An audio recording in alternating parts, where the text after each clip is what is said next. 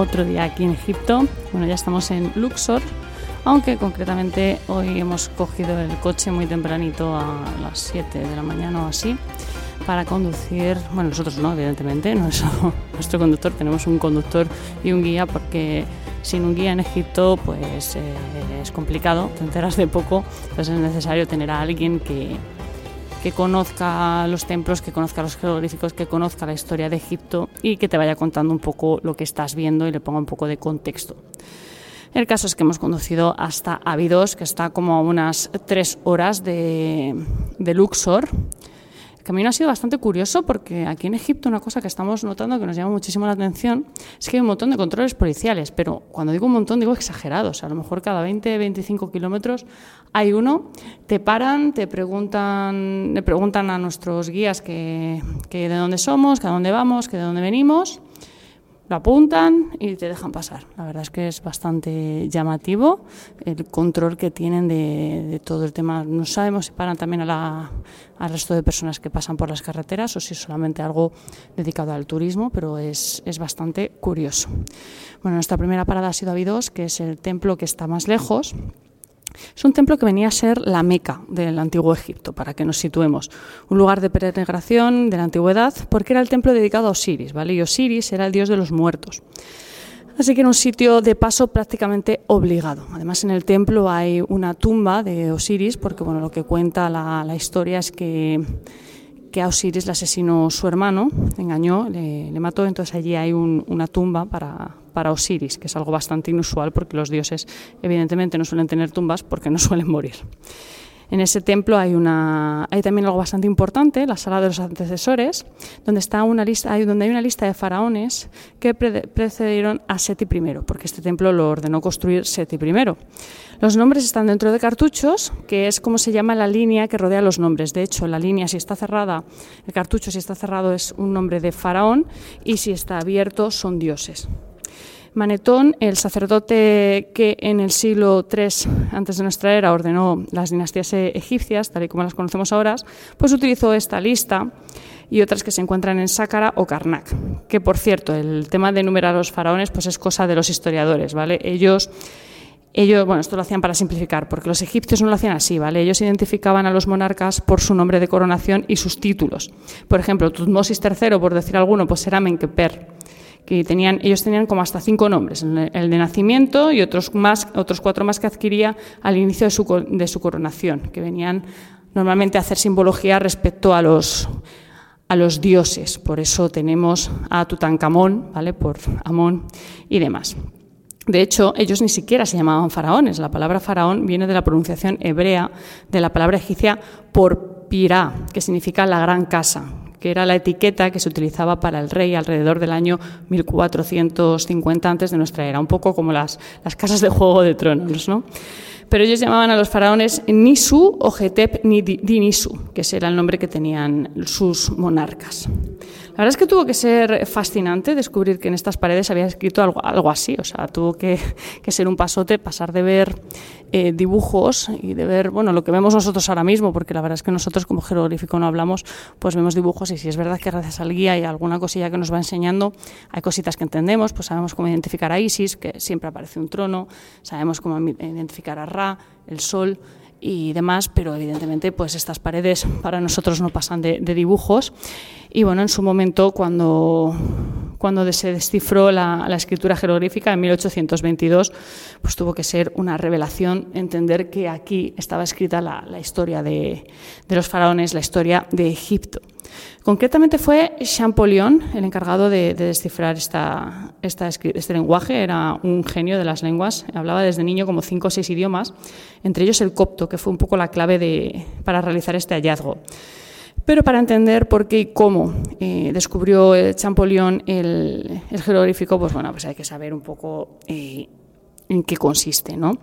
Eh, eh, los egipcios tienen tres escrituras. La iriática, que es un nombre que viene del griego, significa sacerdotal, se lo puso Clemente de Alejandría en el siglo II, que se utilizaba para los papiros y los textos religiosos, científicos, literarios y demás. Era una escritura como más rápida que los jeroglíficos, estaba ligada a ellos, pero no era jeroglífico.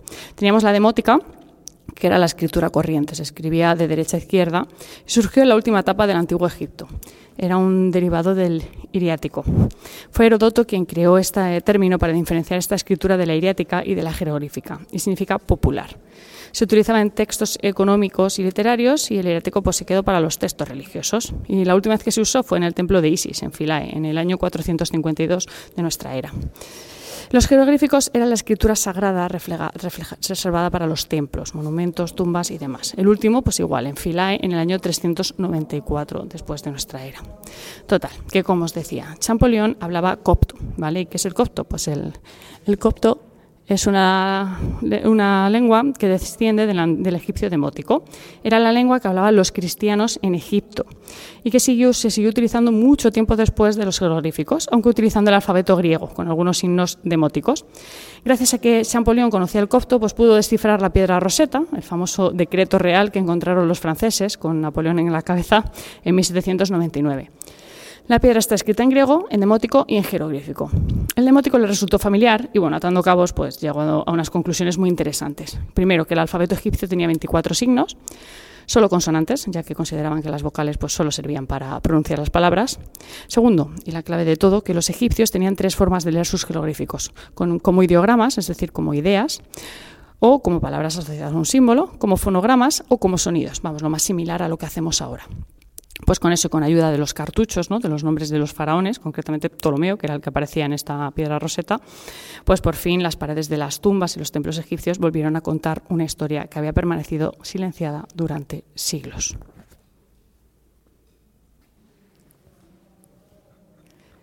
Bueno, ahora mismo estamos en el templo de Dendera, que es un templo que data de la, de la época ptolomaica no es una ubicación nueva, porque era una ubicación en la que antes hubo otros, otros templos, pero se destruyeron. Así que este templo se construyó para dedicárselo a la diosa Thor, que es la hija de Ra y la esposa de Horus, la diosa del amor, de la alegría, de la música y de la danza.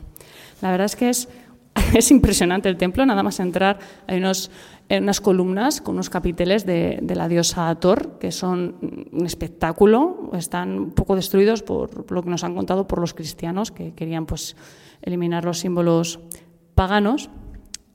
Y bueno, la verdad es que el templo está espectacular, en el estado de conservación es eh, impresionante. Eh, los grabados, los, los bajorrelieves eh, tienen una calidad espectacular. se conservan techos, paredes, columnas. De hecho, hemos podido subir tanto a la planta de arriba para ver el famoso calendario, el que se ven los papiros que te venden en todas partes, como bajar a la cripta y bueno, hemos, hemos alucinado. Esto es impresionante. Este sitio es un espectáculo, una maravilla.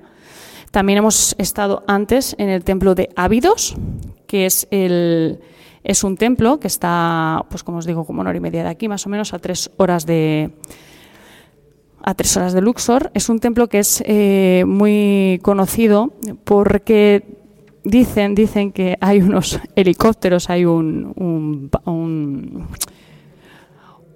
submarino escrito en el templo. Bueno, la realidad es que, como ha pasado, como solían hacer los faraones, escribían unos encima de otros. En este caso, Ramsés II escribió encima de su padre Seti. Y bueno, pues se sobreescribió el jeroglífico. Luego la capa de yeso se cayó y el jeroglífico nuevo pues se acabó solpando con el antiguo y creó pues estas formas que, si dejamos volar nuestra imaginación, pues podemos ver el el helicóptero. El templo de Ávidos es un templo también muy famoso porque aquí en él se encontraron un conjunto de tablillas de arcilla escritas en, el año 3300 antes de nuestra era, según la prueba del carbono 14. Así que se trata de uno de los escritos más antiguos de los que se tiene conocimiento. Parece que eran libros de cuentas o algo similar porque mencionan como impuestos pagados en especies al rey y obviamente están escritos en jeroglífico. La verdad es que eh, es apasionante, sobre todo después de haber leído el libro del infinito en un junco, de Irene Vallejo, que te cuenta pues, el nacimiento del papiro y demás. De hecho, ayer estuvimos viendo cómo, cómo hacen el papiro, cómo lo, lo fabrican, nos pareció increíble. Es cierto que fue en el típico sitio en el que te quieren vender luego papiros a precio de oro y demás, pero bueno, la verdad es que simplemente ver cómo hacían el papiro nos, nos alucinó. Y bueno, la verdad es que el sitio en el que estoy grabando el podcast es espectacular. A ver si me hago alguna fotillo grabándolo para que lo podáis ver, porque mm, creo que no, no podría haber elegido una sala de grabación mejor. Y además, como no hay mucha gente, estamos nosotros solos pues bueno, no se me acopla nadie hablando ni me viene nadie a intentar vender cosas y no me interrumpe. Seguiremos ahora de camino a Luxor para coger el, la motonave, el barco en el que vamos a empezar nuestro crucero con el Niro y mañana os cuento más y mejor. Muchísimas gracias por estar ahí.